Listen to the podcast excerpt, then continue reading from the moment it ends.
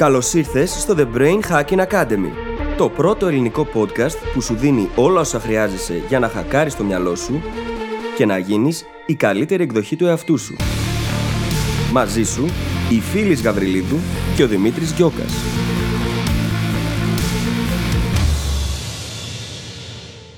Γεια σου Brain Hacker και καλώς ήρθες σε ακόμα ένα επεισόδιο του The Brain Hacking Academy. Σήμερα είμαι ιδιαίτερα χαρούμενη που ηχογραφώ αυτό εδώ το intro γιατί πρόκειται για το 30ο μας επεισόδιο. Καταφέραμε και είμαστε πολύ χαρούμενοι γι' αυτό να ηχογραφήσουμε και να ανεβάσουμε 30 ολόκληρα επεισόδια και είμαστε εξίσου χαρούμενοι και ευγνώμονες που σε έχουμε στην παρέα μας. Λοιπόν, το σημερινό μας αντικείμενο και το αντικείμενο του επόμενου επεισοδίου είναι τα biases, δηλαδή νοητικές τάσεις που έχει το μυαλό στο να βλέπει κάποια πράγματα οι οποίες δεν είναι ποτέ αντικειμενικές και πάρα πολύ συχνά μας βάζουν εμπόδια. Επηρεάζουν τον τρόπο με τον οποίο βλέπουμε τον κόσμο, τον τρόπο που συμπεριφερόμαστε και τον τρόπο που επικοινωνούμε. Ένα πάρα πολύ σημαντικό, για παράδειγμα, είναι το confirmation bias. Είναι εκείνο το οποίο προβλέπει ότι ανάλογα με εκείνα που πιστεύουμε, θα βρίσκουμε πάντα και τις ανάλογες αποδείξεις, πληροφορίες, οι οποίες έρχονται να στηρίξουν τις πεπιθήσεις που εμείς έχουμε και τον τρόπο που αντιλαμβανόμαστε τον κόσμο. Ένα παράδειγμα είναι το ότι αν εγώ πιστεύω πως η γη είναι επίπεδη, θα βρω σίγουρα πάρα πολλές αποδείξεις οι οποίες θα πιστοποιούν αυτό το πράγμα. Μεταξύ άλλων, θα σου δώσουμε πάρα πολύ χρήσιμα παραδείγματα για το κάθε bias, καθώς και τρόπους για να αρχίσεις να τη βλέπεις αλλιώς. Λοιπόν, θα σε αφήσω να ακούσεις τώρα το επεισόδιο. Σου εύχομαι καλή ακρόαση και τα λέμε στην άλλη πλευρά. Καλησπέρα Δημήτρη. Καλησπέρα φίλης, τι κάνεις; Είμαι πάρα πολύ καλά και περιμένω τις διακοπές. Ναι, και εγώ. Βέβαια, όταν θα βγει αυτό το επεισόδιο, εγώ θα τελειώνω τις διακοπές μου. Αλλά αυτή τη στιγμή τις περιμένω πάρα πολύ. Εγώ μάλλον θα είμαι κάπου διακοπές, οπότε. Τι ωραία. Ναι. Ωραίο θεματάκι σήμερα, ε.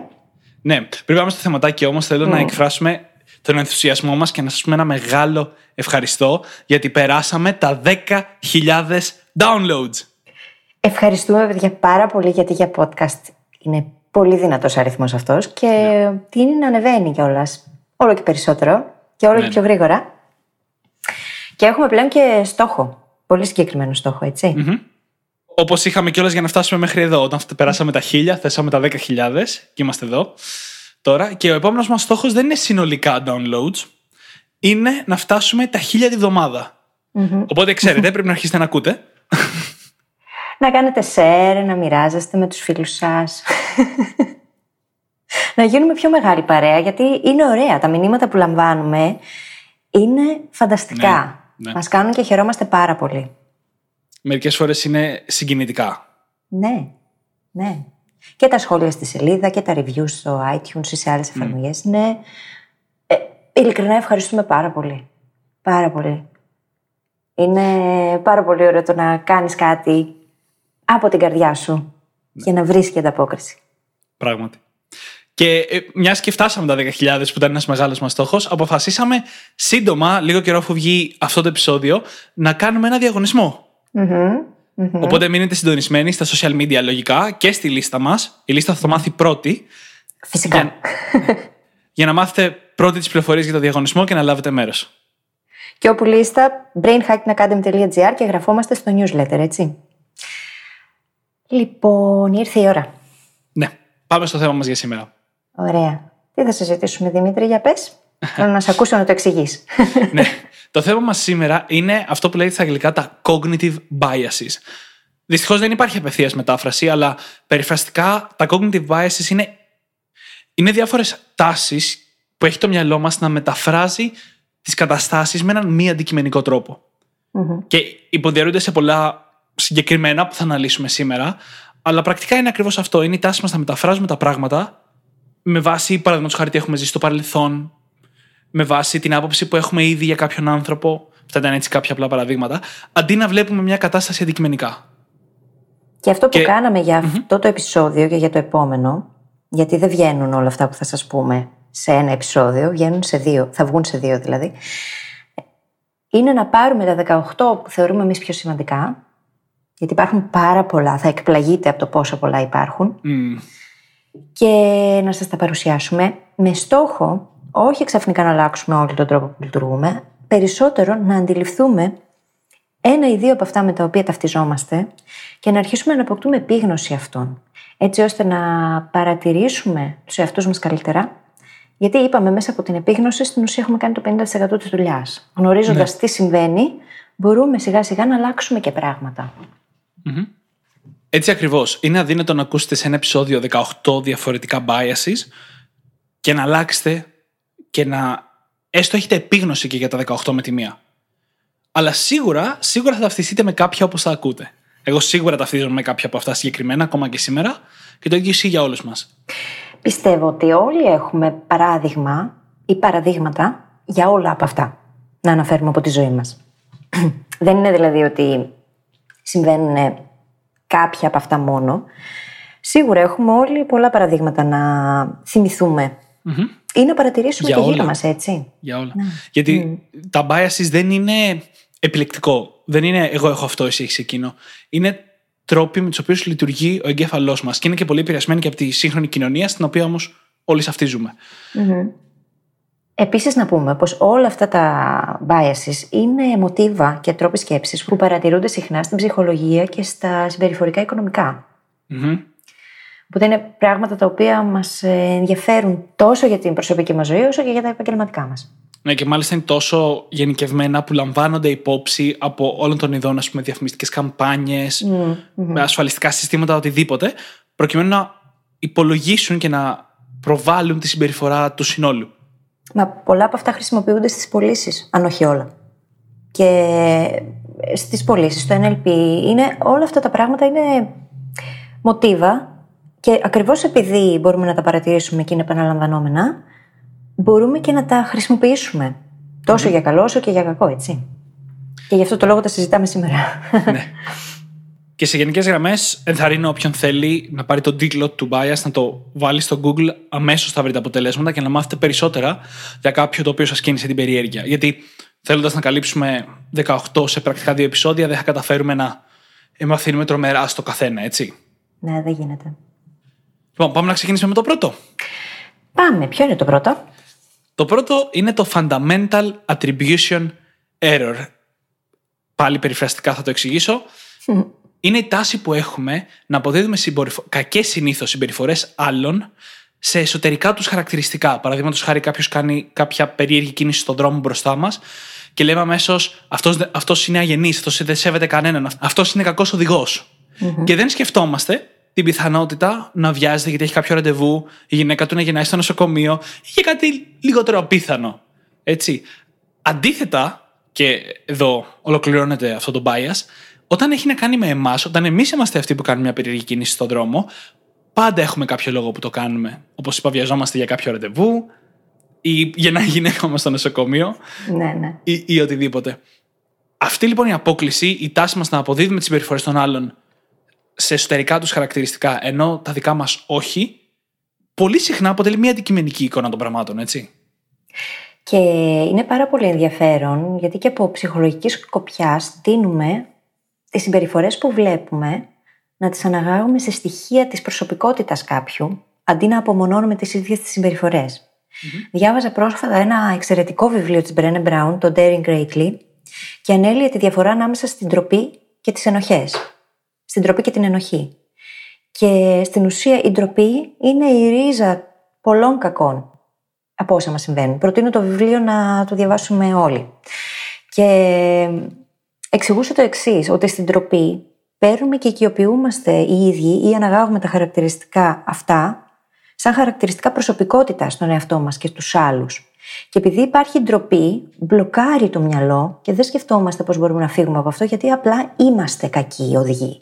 Είμαστε το ένα, είμαστε το άλλο. Ή ο Δημήτρης είναι αναβλητικός, ας πούμε. Πράγμα το οποίο όμως δεν ισχύει. Η συμπεριφορά είναι εκείνη που δημιουργεί το θέμα. Αν μάθουμε λοιπόν να πηγαίνουμε από την τροπή στην ενοχή την ίδια, η- η οποία ενοχή μπορεί να λειτουργήσει λυτρωτικά, έτσι. Μπορεί να βοηθήσει έναν άνθρωπο να αλλάξει τον τρόπο που συμπεριφέρεται. Γιατί πολύ απλά αισθάνεται ένοχος για μια συμπεριφορά που έκανε. Πράγμα το οποίο είναι έξω από αυτόν. Και όταν κάτι είναι έξω από εμάς, δεν μας καθορίζει και και ξέρουμε, καταλαβαίνουμε ότι έχουμε τη δύναμη να το αλλάξουμε. Μπορούμε. Πράγμα το οποίο είναι growth mindset, έτσι. Γιατί αντιλαμβάνεσαι ότι δεν σε καθορίζει αυτό το πράγμα. Και είναι πάρα πολύ ενδιαφέρον το fundamental attribution error ακριβώς για αυτό το λόγο. Γιατί έχει να κάνει με αυτό το πράγμα. Το ότι παίρνουμε αυτά τα χαρακτηριστικά και. Για την ακρίβεια, δεν δίνουμε αυτό το δικαίωμα στους άλλους. Ναι. Όταν το ανάγουμε σε προσωπικά τους χαρακτηριστικά, δεν τους δίνουμε τη δυνατότητα να είναι απλά μια συμπεριφορά που δεν έχει να κάνει με αυτούς. Και αντίθετα το παρακάνουμε σε εμάς. Ναι. Γιατί μερικές φορές είμαστε απρόσεκτοι στην οδήγηση χωρίς κανένα απολύτως λόγο, αλλά δεν μας αρέσει ιδιαίτερα να το παραδεχόμαστε αυτό. Και η οδήγηση είναι πάντα ένα παράδειγμα, έτσι. ναι. Και σκέψτε τώρα πόσο προβληματικό μπορεί να είναι αυτό όταν κάποιος με πάει στη δουλειά. Είναι η πρώτη του μέρα στη δουλειά, είναι ενθουσιασμένος, ξεκινάει μισή ώρα νωρίτερα, αλλά ένα πολύ κακό ατύχημα στον δρόμο τον κάνει να αργήσει στη δουλειά την πρώτη μέρα. Σκέψτε ότι όλοι θα βγάλουν το συμπέρασμα ότι αυτός αντεγιά. Αλλά στην πραγματικότητα δεν είναι ιστορικό του χαρακτηριστικό. Ξεκίνησε μισή ώρα νωρίτερα από ό,τι έπρεπε, ήταν ενθουσιασμένος και δημιουργεί έτσι μια κακή πρώτη εντύπωση. Είναι που είναι κακή πρώτη εντύπωση, ενισχύεται από το fundamental attribution error. Ναι, και μετά έχουμε πει ήδη σε προηγούμενο επεισόδιο πόσο δύσκολο είναι να πας κόντρα στην πρώτη εντύπωση. Έτσι, γιατί είναι καθοριστική. Είναι πάρα πολύ δύσκολο μετά να αλλάξεις τον τρόπο που βλέπεις τα πράγματα, γιατί έτσι είναι, αυτό πιστεύεις. Δεν είναι όμως πάντα έτσι. Και καλό είναι να αρχίσουμε να το παρατηρούμε αυτό. Πού το γενικεύουμε και πού αποδίδουμε χαρακτηριστικά τα οποία είναι, μάλλον παρά είναι γενικευμένα για να αποδοθούν σε έναν άνθρωπο σαν χαρακτηριστικά αυτά καθ' αυτά. Και νομίζω ότι η λύση στο fundamental attribution error είναι να δίνουμε το πλεονέκτημα της αμφιβολίας στον κόσμο. Την επόμενη φορά που κάποιος θα μας κόψει στον δρόμο ή που θα κρίνουμε κάποιον, να σκεφτούμε ότι μπορεί κάτι να έχει Να είναι κάτι της μίας φοράς και όχι εσωτερικό χαρακτηριστικό του άλλου ανθρώπου. Ναι, γιατί αν αρχίσεις και διαχωρίζεις τις συμπεριφορές σαν αυτό που είναι, απλά μία συμπεριφορά η οποία έγινε μία φορά. Και αντί να τη γενικεύσεις, προσπαθείς να την καταλάβεις, τότε σίγουρα έχεις κάνει πολύ περισσότερα βήματα για να έρθεις κοντά στον απέναντι, αντί να απομακρυνθείς. Είναι αυτό που λέμε να μπω στη θέση του άλλου, να νιώσω λίγο τι ένιωσε, πώς το βίωσε, να καταλάβω τη συμπεριφορά την ίδια, για, για ποιο λόγο, σε τι μπορεί να οφείλεται αυτό. Γιατί θα μπορούσε να συμβεί και σε μένα, έτσι, και σε σένα και σε οποιονδήποτε από τους ακροατές μας. Να μπούμε σε αυτή τη διαδικασία χωρίς να αφήσουμε αυτή την τάση του μυαλού να μας καθορίζει και να καθορίζει και την εικόνα που έχουμε για τους άλλους. Πάμε τώρα να δούμε το δεύτερο bias που έχουμε ετοιμάσει, το οποίο είναι επίσης από τα πάρα πολύ μεγάλα biases, που λέγεται confirmation bias, το bias επιβεβαίωσης. Ναι. Το οποίο πρακτικά μας λέει ότι τίνουμε να παρατηρούμε και να δίνουμε μεγαλύτερη έμφαση σε πληροφορίες οι οποίες υποστηρίζουν αυτά που ήδη Και τίνουμε να αγνοούμε πολύ περισσότερο πληροφορίες που κάνουν το αντίθετο. Όλοι μας έχουμε βρεθεί σε αυτή τη θέση, έχουμε παρατηρήσει κάποιον να κάνει μια συζήτηση με κάποιον που έχει μια αντίθετη άποψη. Και το μόνο που φαίνεται είναι λες και ο καθένας βρίσκει συνεχώς τα επιχειρήματα σε αυτό που λέει ο άλλος για να υποστηρίζει τη δικιά του θέση. Το ίδιο ισχύει και όταν διαβάζουμε κάτι, όταν ακούμε κάτι. Τίνουμε να βλέπουμε μόνο αυτά που ενισχύουν αυτά που εμείς πιστεύουμε. Τι θες να πεις, η γη δεν είναι επίπεδη. Τελευταία φορά που τσέκαρα δεν ήταν. Α. Το λέμε γιατί πραγματικά υπάρχει ένα ολόκληρο ναι. community στον κόσμο που εξακολουθεί να πιστεύει ότι η γη είναι επίπεδη και το. Δεν ξέρω αν είναι αστείο, αν είναι τραγικό. Της υπόθεσης είναι ότι υπάρχει βιβλιογραφία, ένα ολόκληρο κίνημα και πηγές οι οποίες υποστηρίζουν αυτό το πράγμα. Όταν λοιπόν έχουμε μια συγκεκριμένη πεποίθηση, πάντα βρίσκουμε πηγές. Μπορούμε να βρούμε πηγές ακόμα και για το ότι γίνει επίπεδη. Είναι, μπορεί να φτάσει σε καταστροφικά επίπεδα, κατά τη γνώμη μου. Ναι. Παραδείγματος χάρη, η άρνηση πολλών ανθρώπων να εμβολιάσουν τα παιδιά τους. Ναι, ναι, ναι. Όπου υπάρχει, υποτίθεται υλικό που να δείχνει ότι ο εμβολιασμός προκαλεί κάποια μορφή αυτισμό, που αυτό είναι το υποτίθεται Και οι άνθρωποι που θέλουν να πιστέψουν σε αυτό δίνουν πολύ μεγαλύτερη έμφαση σε αυτή την πληροφορία, η οποία είναι και κακή πληροφορία, εκτός από λιγότερη, και αγνοούν όλο το υπόλοιπο σώμα έρευνας που δείχνει το ακριβώς αντίθετο. Αυτό συμβαίνει όμως με το confirmation bias, γιατί έχεις πιστεί ήδη, οπότε θα βρεις εκείνα τα πιστήρια που θα υποστηρίξουν τη δική σου θέση. Το θέμα είναι ότι πολλές φορές αυτό μας εμποδίζει από το να ψάξουμε στα αλήθεια να βρούμε αντικειμενικά πληροφορίες. Και να πούμε, OK, εγώ πιστεύω αυτό. Α δω όμως τι λένε και οι υπόλοιποι. Α δω και όλες τις αντίθετες απόψεις.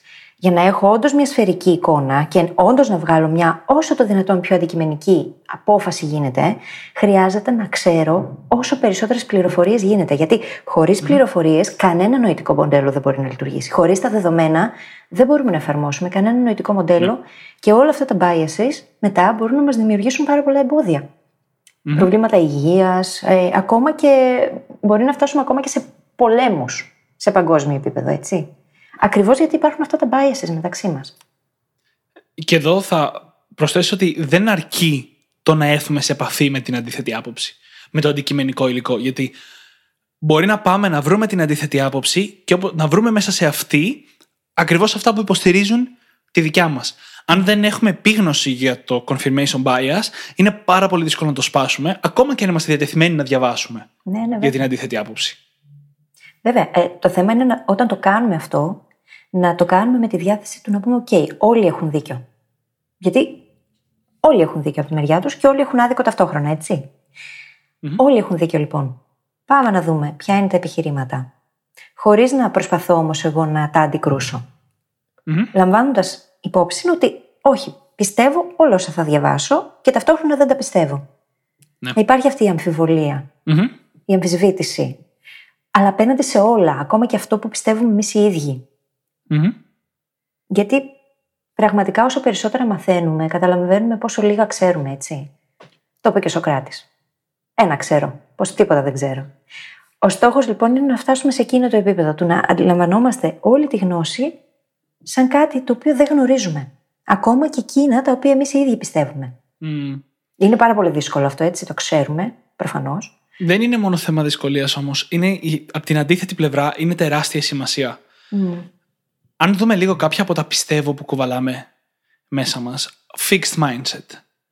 Πιστεύουμε ότι οι πωλήσεις είναι γλιώδεις. Πιστεύουμε ότι η ζωή πρέπει να είναι δύσκολη. Πιστεύουμε ότι το να έχεις χρήματα πρέπει να είναι δύσκολο. Πιστεύουμε ότι δεν αξίζουμε σαν άτομα όταν έχουμε χαμηλή αυτοεκτίμηση. Πάρα πολλά πιστεύω, τα οποία είναι εμφανές ότι είναι αυτοκαταστροφικά, ενισχύονται τρομερά με το confirmation bias. Γιατί τίνεις να βλέπεις οτιδήποτε σε βγάζει αληθινό. Δεν βλέπεις τις νίκες σου όταν έχεις χαμηλή αυτοεκτίμηση. Βλέπεις μόνο εκείνες τις φορές που νιώθεις ότι δικαιολογείται η χαμηλή σου αυτοεκτίμηση. Και φυσικά πέφτει ακόμα περισσότερο στο τάρταρα. Και εφαρμόζεις τον κανόνα 80-20, τον αντίστροφο, ναι. εστιάζοντας το 80% του χρόνου σου ή και παραπάνω σε όλα τα αρνητικά. Ναι. Ακριβώς. Γι' αυτό και είναι τόσο σημαντικό. Και αυτά είναι μόνο αυτά που μου ήρθαν τώρα, έτσι. Κατά τη διάρκεια των επεισοδίων έχουμε αναφέρει τόσα πολλά, πιστεύω, και τόσους πολλούς κακούς προγραμματισμούς που έχουμε κάνει στο κεφάλι μας, τους οποίους απλά ενισχύουμε με αυτό το confirmation bias. Το καλό με το confirmation bias είναι ότι αν έχεις θετικά πιστεύω για τον εαυτό σου, τότε σε βοηθάει. Μα ξέρεις τι γίνεται, ο σκοπό. Αλλά και πάλι είναι... δεν είναι αντικειμενικό, συγγνώμη, αλλά και πάλι δεν είναι αντικειμενικό. Φυσικά και δεν είναι. Από την άλλη, βέβαια, μπορείς αυτό γνωρίζοντα το να το αξιοποιήσεις. Αν λοιπόν έχω εγώ επίγνωση μιας αρνητικής πεποίθησης που έχω, μπορώ σιγά σιγά μέσω της επανάληψη, εφόσον έχω επίγνωση αυτής και έχω καταλάβει τι είναι, να αρχίσω να την αλλάζω. Και ένας τρόπος για να αλλάξουμε τέτοιου τύπου πεπιθήσεις είναι να το κάνουμε μπαίνοντας σε κατάσταση Α, όπως είναι, ας πούμε, στην ύπνωση ή στο βαθύ διαλογισμό. Ένας άλλος όμως είναι η επανάληψη.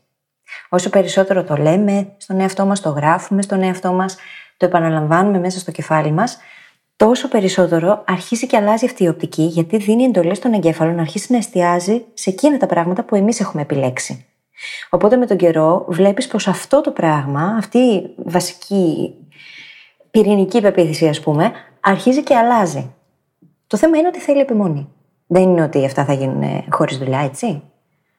Και κάπως έτσι μπορούμε να εκμεταλλευτούμε το confirmation bias και να το φέρουμε στα δικά mm. μας τα μέτρα. Στο βαθμό που μας επιτρέπει. Ξέρεις, σκέφτηκα τώρα. Έχουμε αναφέρει μόνο δύο από τα biases. Mm-hmm. Και ήδη έχουμε ένα πολύ καλό παράδειγμα για να δείξουμε πώς όταν συνδυαστούν μπορούν να έχουν εκθετικά καταστροφικά αποτελέσματα. Mm. Ανέφερα πριν στο Fundamental Attribution Error το παράδειγμα του ατόμου που αργεί στη δουλειά την πρώτη μέρα, ενώ δεν φταίει, ενώ πραγματικά προσπάθησε να μην αργήσει, και την αντίληψη για αυτό το άτομο που θα δημιουργηθεί λόγω αυτής της καθυστέρησης. Mm-hmm.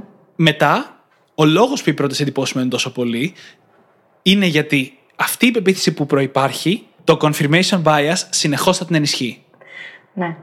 Οπότε έχεις ένα αφεντικό που δημιουργεί μια κακή πρώτη εντύπωση, την αποδίδεις σε εσωτερικά χαρακτηριστικά του άλλου ατόμου και μετά συνεχώς βλέπει πολύ πιο έντονα όλες τις στιγμές που ενισχύουν αυτή την πεποίθηση, ενώ ο άλλος πραγματικά μπορεί να είναι χρυσός άνθρωπος που λέμε. Έχω την αίσθηση ότι σε αυτό το επεισόδιο δαιμονοποιούμε τον εγκέφαλο. Δεν λίγο, είναι έτσι. λίγο τον δαιμονοποιούμε. λίγο τον δαιμονοποιούμε. η Το αλήθεια θέμα είναι ότι άμα ξέρουμε πώς λειτουργεί και πώς λειτουργούν όλα αυτά τα biases, μπορούμε να τα χακάρουμε. Και ο ρόλος μας εδώ στο Brain Hacking Academy είναι ακριβώς αυτός: να χακάρουμε το σύστημα. Ο εγκέφαλος είναι ο καλύτερος μας φίλος. Και ο νούμερο ένα βοηθός μας μπορεί όμως να γίνει και ο νούμερο ένα εχθρός μας. Είναι όλα θέμα χρήσης. Είναι ενδυνάμει δύναμη πάντα.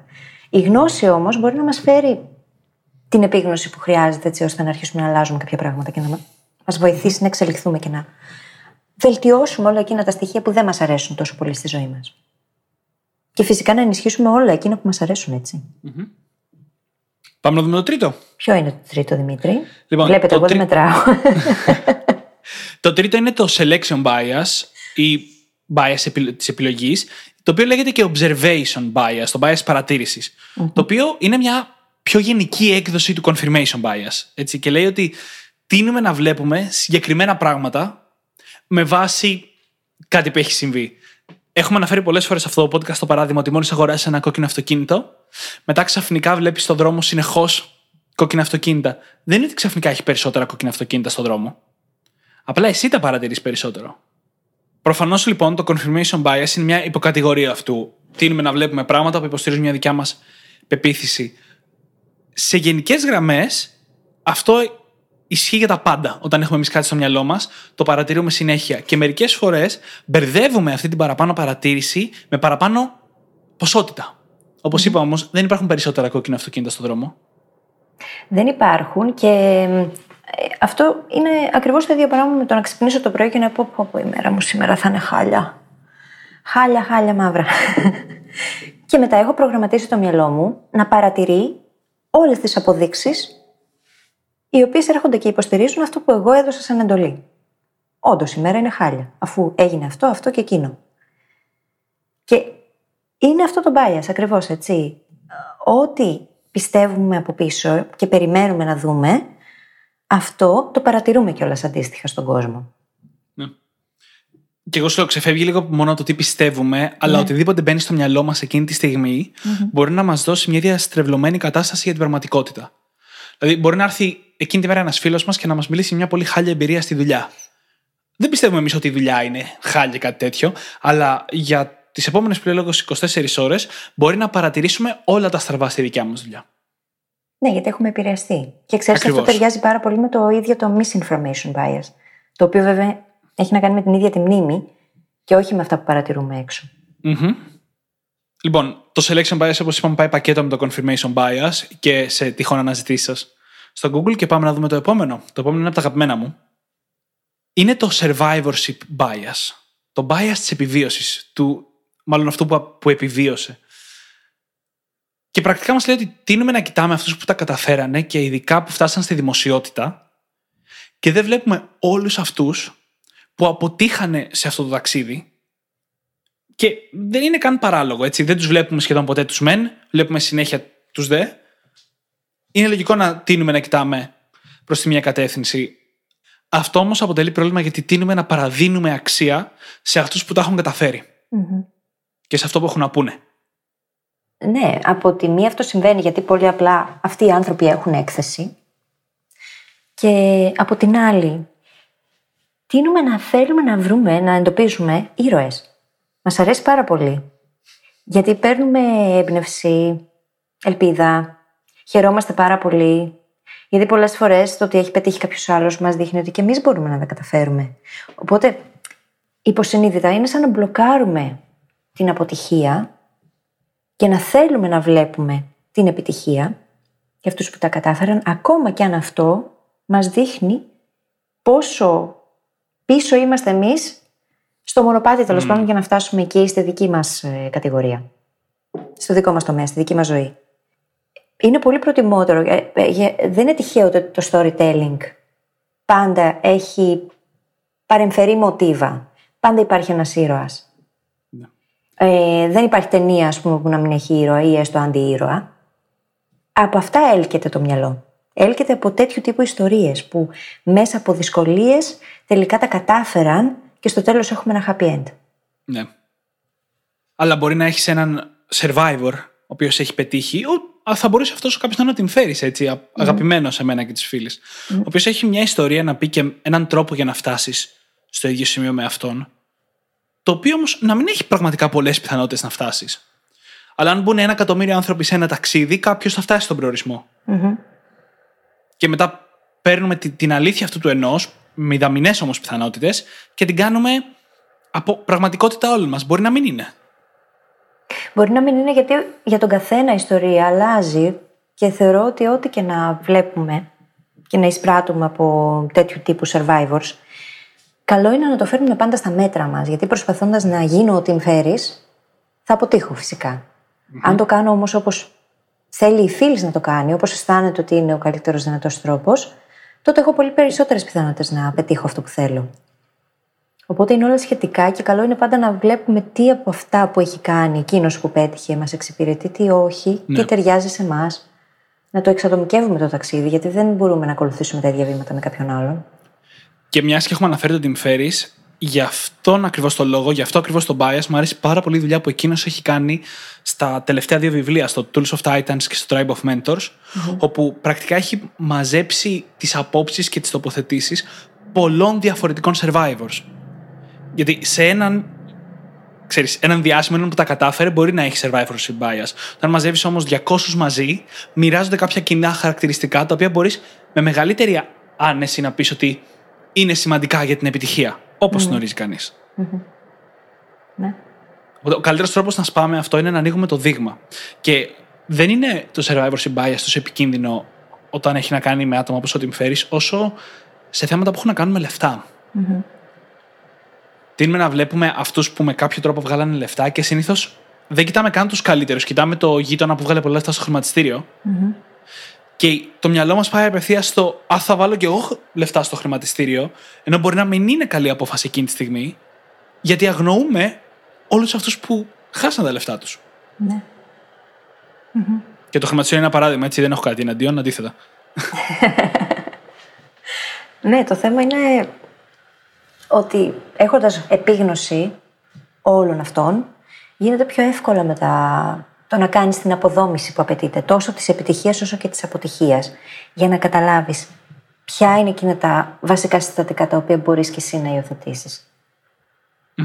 Η αποδόμηση λοιπόν παίζει πολύ σημαντικό ρόλο και αυτό είναι που κάνει και ο Φέρης και στα βιβλία το κάνει και στο podcast το κάνει, το να αποδομεί τέτοιου τύπου καταστάσεις, ιστορίες, έτσι ώστε να μπορέσει κανείς να πάρει από αυτές την πραγματική ουσία και όχι το τελικό αποτέλεσμα. Γιατί κρίνουμε και με βάση το τελικό αποτέλεσμα, ενώ η επιτυχία είναι ένα μεγάλο άθροισμα πάρα πολλών πραγμάτων, έτσι.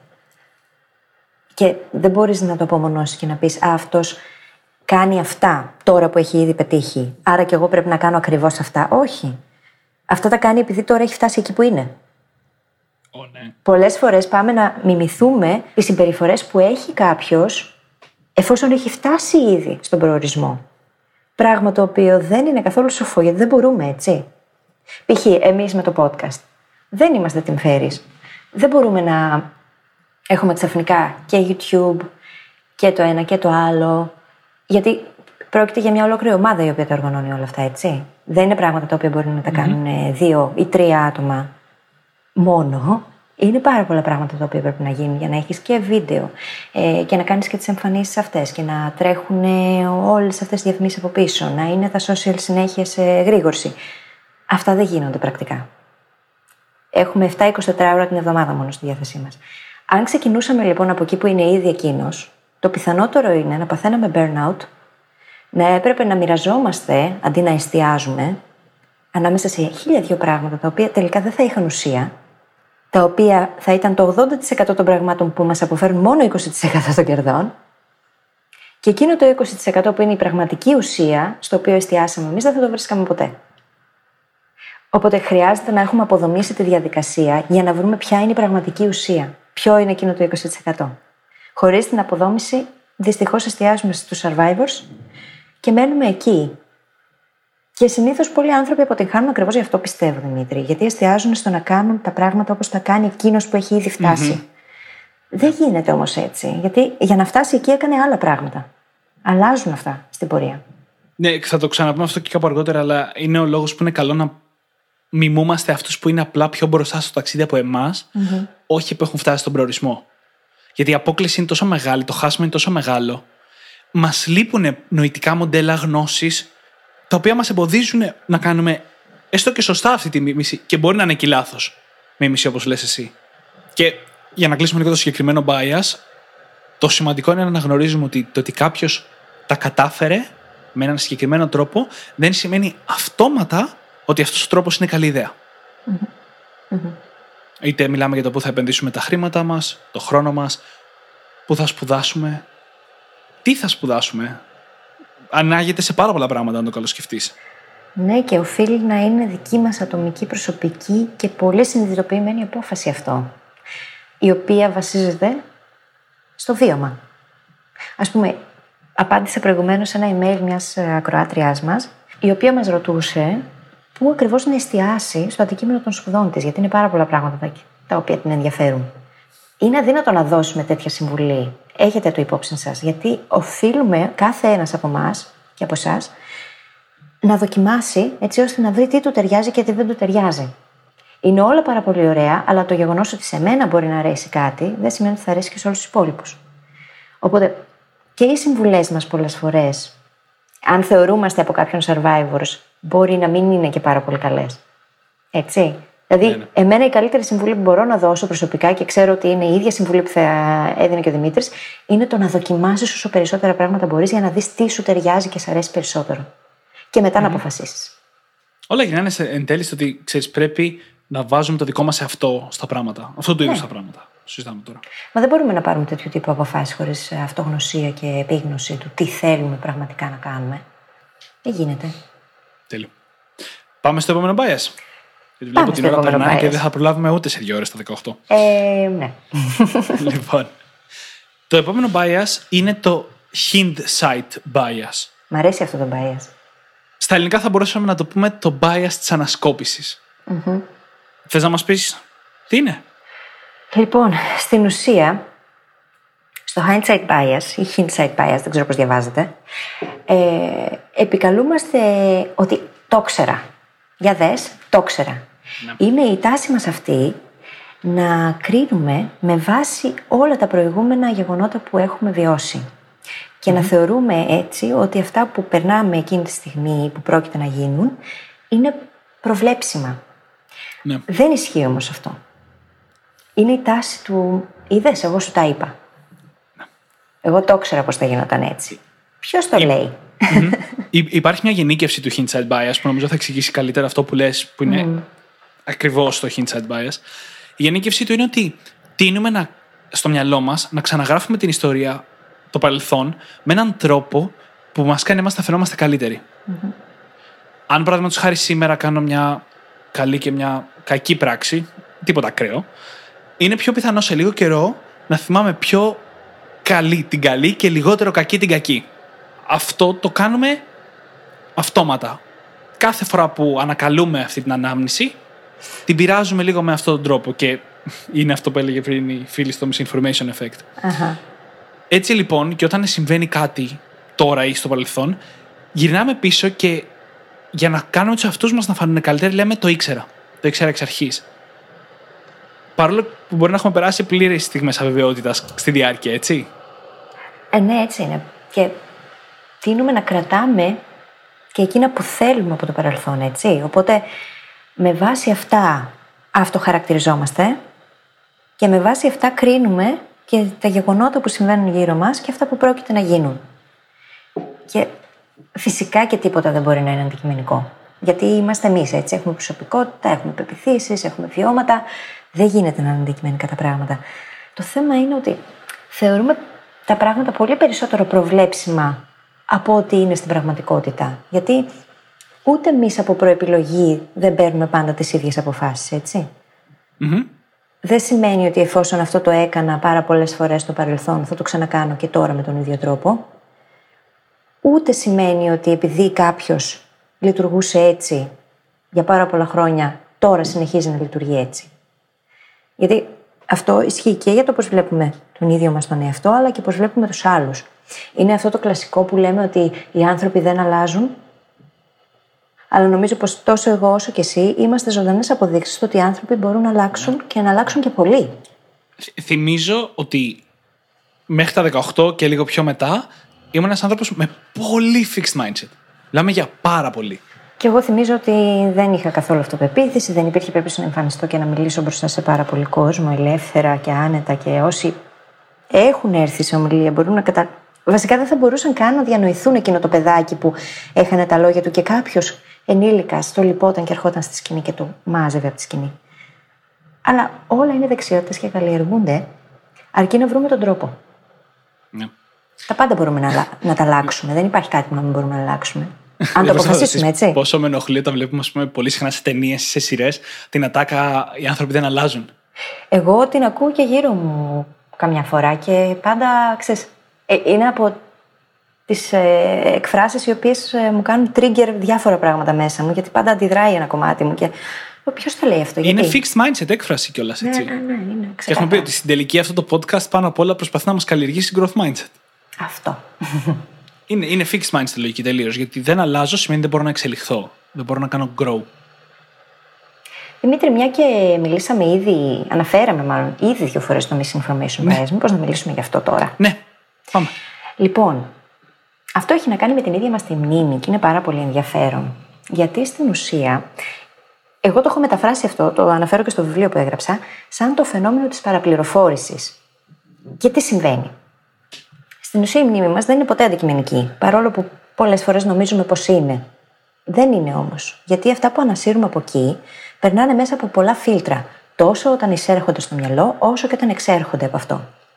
Η Ελίζα Μπεθλόφτου, για παράδειγμα, είναι μια ψυχολόγος η οποία ασχολήθηκε πάρα πολύ με αυτό το αντικείμενο και έκανε διάφορα πειράματα με ανθρώπους. Σε ένα συγκεκριμένο, ας πούμε, έδειχνε στους ε, συμμετέχοντες ένα βίντεο στο οποίο έγινε ένα τροχαίο ατύχημα.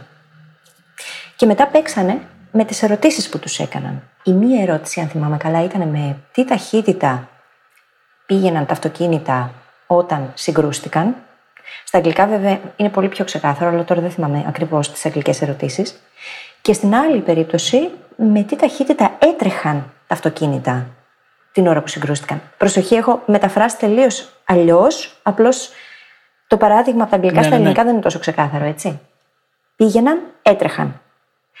Η απάντηση στη δεύτερη ερώτηση, λοιπόν, που είχε πιο έντονο ρήμα, πιο δυνατό, ήταν πολύ πιο γρηγορη ταχύτητα και ναι. σε εκείνη την περίπτωση πολύ μεγάλο ποσοστό των συμμετέχοντων είδε ακόμα και σπασμένα γυαλιά στο ίδιο το τοπίο, στην ανάμνηση που είχε μάλλον από αυτό, χωρίς να υπάρχουν. Τρομερό. Το μυαλό μας λοιπόν είναι πάρα πολύ επιρρεπές σε τέτοιου τύπου επιρροές και ακόμα και οι λέξεις που χρησιμοποιούνται όταν μας ρωτούν κάτι μπορεί να αλλάξει μια ανάμνηση. Η ανάμνηση είναι κάτι το οποίο είναι δυναμικό. Δεν είναι κάτι το οποίο καταχωρήθηκε όπως είναι στον υπολογιστή, ας πούμε, τα αρχεία και έμεινε εκεί ανέπαφο. Κάθε φορά που θυμόμαστε και ανακαλούμε ένα γεγονός, το εμπλουτίζουμε με κάποιο τρόπο, το αλλάζουμε λιγάκι. Και με τον καιρό αυτό γίνεται πολύ μεγάλο. Α πούμε, πάνω σε όλη αυτή την έρευνα βασίζεται ένα project στην Αμερική. Το project αυτό απελευθερώνει ανθρώπους που φυλακίστηκαν άδικα. Μετά από που γίνανε από αυτόπτες μάρτυρες, έτσι. Μετά από χρόνια λοιπόν βρέθηκαν αποδείξεις DNA και διαφόρων άλλων τύπου αποδεικτικά στοιχεία που αθώωναν αυτούς τους ανθρώπους. Και 75% των περιπτώσεων που αθώωθηκαν είχαν φυλακιστεί εξαιτίας ψευδομαρτυριών, οι οποίες όμως δεν βασίζονταν στο κίνητρο των ανθρώπων να ψευδομαρτυρήσουν, αλλά στις λάθος αναμνήσεις που είχαν. Στο misinformation effect, λοιπόν. Στον τρόπο που τέθηκαν τα ερωτήματα στο δικαστήριο και ούτω καθεξής. Ναι. Και είναι ένα τόσο έντονο φαινόμενο το οποίο, ξέρεις, η ερώτηση που κάνεις είναι πραγματικά το άκρο του. Απλά δείχνει και πόσο δυνατό φαινόμενο είναι. Κάθε φορά που ανακαλούμε μια ανάμνηση, κάθε φορά που τη συζητάμε, κάθε φορά που κάποιος μας λέει κάτι για εκείνη την ανάμνηση, η ανάμνηση αλλάζει. αλλάζει από τις πληροφορίες που έρχονται μετά το γεγονός. Μπορεί να έχετε ακούσει ότι σε κάποιες περιπτώσεις ότι οι παιδικές μας αναμνήσεις μπορεί να μην είναι καν δικές μας. Μπορεί να μην τη θυμόμαστε εμείς καθόλου μια ανάμνηση και να μας την έχουν περιγράψει οι γονείς μας και χρόνια αργότερα νομίζουμε ότι αυτή η ανάμνηση είναι δικιά μας, ότι την έχουμε εμείς από την παιδική μας ηλικία. Φυτεμένες αναμνήσεις και εμφανίζονται κυρίως όντως σε νεαρή παιδική ηλικία από ιστορίες που μας είπαν οι γονείς μας αργότερα. Η επίδραση που έχει ο εγκέφαλος μας στη μνήμη μπορεί να είναι πάρα, πάρα πολύ μεγάλη και η αξιοπιστία της το ακριβώς αντίθετο. Μμ, ναι, ναι. Και δεν είναι μες στα 18 που έχουμε πει, αλλά μέσα στην κατηγορία των biases μπαίνει και το θέμα του προηγούμενου μας επεισοδίου με το φαινόμενο του πυγμαλίωνα. Και όταν το ανάγουμε στη μνήμη, όταν οι δικές μας πεπιθήσεις για τη μνήμη μας επηρεάζουν την απόδοσή της, γίνεται προφανές το πόσο μη αξιόπιστη και το πόσο εμείς οι ίδιοι μπορούμε να τη μεταβάλουμε. Και πρέπει να έχουμε επίγνωση και γι' αυτό επίσης, έτσι. Ναι, γιατί αν η προσδοκία μου είναι ότι εγώ ξεχνάω όλο και περισσότερο, σύμφωνα με όλα αυτά τα biases, στην ουσία αυτό που λέω στον εαυτό μου είναι ότι θα παρατηρείς κάθε φορά που ξέχασα κάτι. Και θα συλλέγεις αυτά τα δεδομένα και θα στεναχωριέσαι κιόλας και θα αυτομαστιγώνεσαι. Confirmation bias. Ακριβώς. παρεμπιπτόντως. Οπότε επιβεβαιώνεται διαρκώς αυτό το πράγμα και στην ουσία βάζω εμπόδια στον εαυτό μου στο να αποκτήσω καλύτερη μνήμη. Που σημαίνει ότι θα έρθει ο Δημήτρης, θα μου δώσει τεχνικές μνήμης και εγώ επειδή δεν θα πιστεύω ότι μπορώ να τα καταφέρω, πάλι θα βρίσκω τρόπο να επιβεβαιώνω το ότι ξεχνάω. Όλα αυτά που λέμε δεν αναιρούν το γεγονός ότι υπάρχουν παθήσεις όπως η άνοια και το Alzheimer's. Ναι, Έτσι. εννοείται αυτό, έτσι. Παρ' όλα αυτά υπάρχουν και πολλοί άνθρωποι γύρω μας οι οποίοι με δύο-τρεις μικροαλλαγές που κάνανε στο mindset και δύο-τρία πραγματάκια που άρχισαν να πειράζουν με τη μνήμη τους, ξαφνικά είδαν τα πάντα να αλλάζουν. Έχω δουλέψει με πολλούς τέτοιους Μα, ανθρώπους.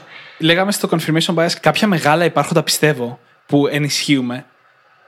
Ένα από αυτά είναι ότι όσο μεγαλώνουμε η μνήμη μας χειροτερεύει. Δεν ισχύει αυτό. Ερευνητικά δεν έχει αποδειχθεί. Ακριβώς. Αλλά Ναι, όλοι ναι, το ναι. πιστεύουμε Το ξέρω. και βλέπουμε συνεχώς γύρω μας αποδείξεις για να υποστηρίξουμε αυτό που πιστεύω. Και ειδικά όταν το πιστεύει όλη η κοινωνία. Είναι τόσο εύκολο να βρεις παραδείγματα γιατί όλη η κοινωνία το, δι- το κάνει πραγματικότητα. Αλλά βιολογικά, εγκεφαλικά δεν ισχύει. Όχι και ένα από τα πράγματα που απολαμβάνω ήταν- είναι όταν το λέω αυτό σε κοινό, ειδικά όταν το κοινό είναι μεγαλύτερης ηλικίας, ας πούμε στους παππούδες μου στο καπί που κάνω εθελοντισμό, και εκείνη την ώρα εισπράττεις από 18 άτομα ταυτόχρονα μια ανακούφιση στο βλέμμα, στο, στη στάση του σώματος. Πραγματικά είναι ανακούφιση. Αλλά όταν το πιστεύει ολόκληρη η κοινωνία ότι έτσι είναι και δεν αλλάζει, τότε δυσκολεύουμε τους ανθρώπους μας. Πάρα πολύ. Παρόλο που ο εγκέφαλος δεν είναι φτιαγμένος για να αρχίσει να ξεχνάει με την ηλικία, είναι φτιαγμένος για να μαθαίνει συνεχώς καινούργια πράγματα μέχρι και την τελευταία του μέρα. Και να θυμάται. Το θέμα είναι τι κάνουμε και τι πιστεύουμε και τι προβάλλουμε τελικά. Νιώθω ότι σε πολύ μεγάλο βαθμό όλα τα biases γυρνάνε στο confirmation bias.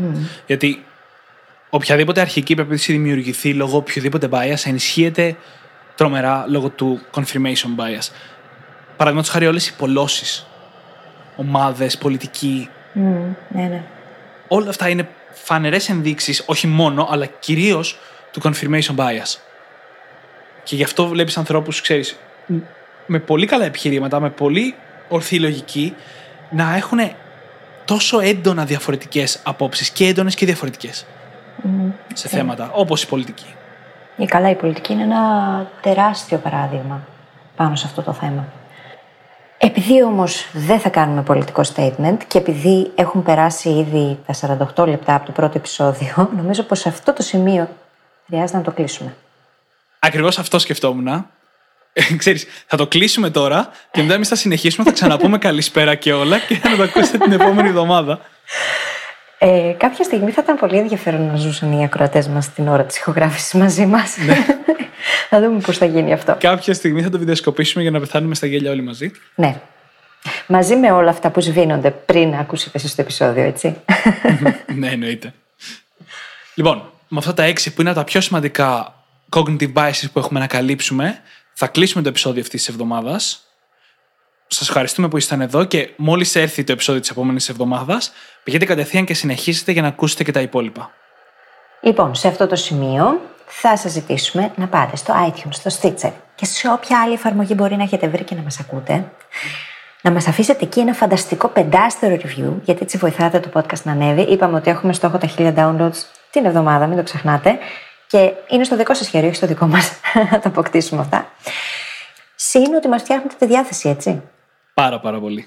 Και μην ξεχνάτε ότι μπορείτε να βρείτε τη σημειώση του επεισοδίου στο site μας στο brainhackingacademy.gr. Καλή συνέχεια.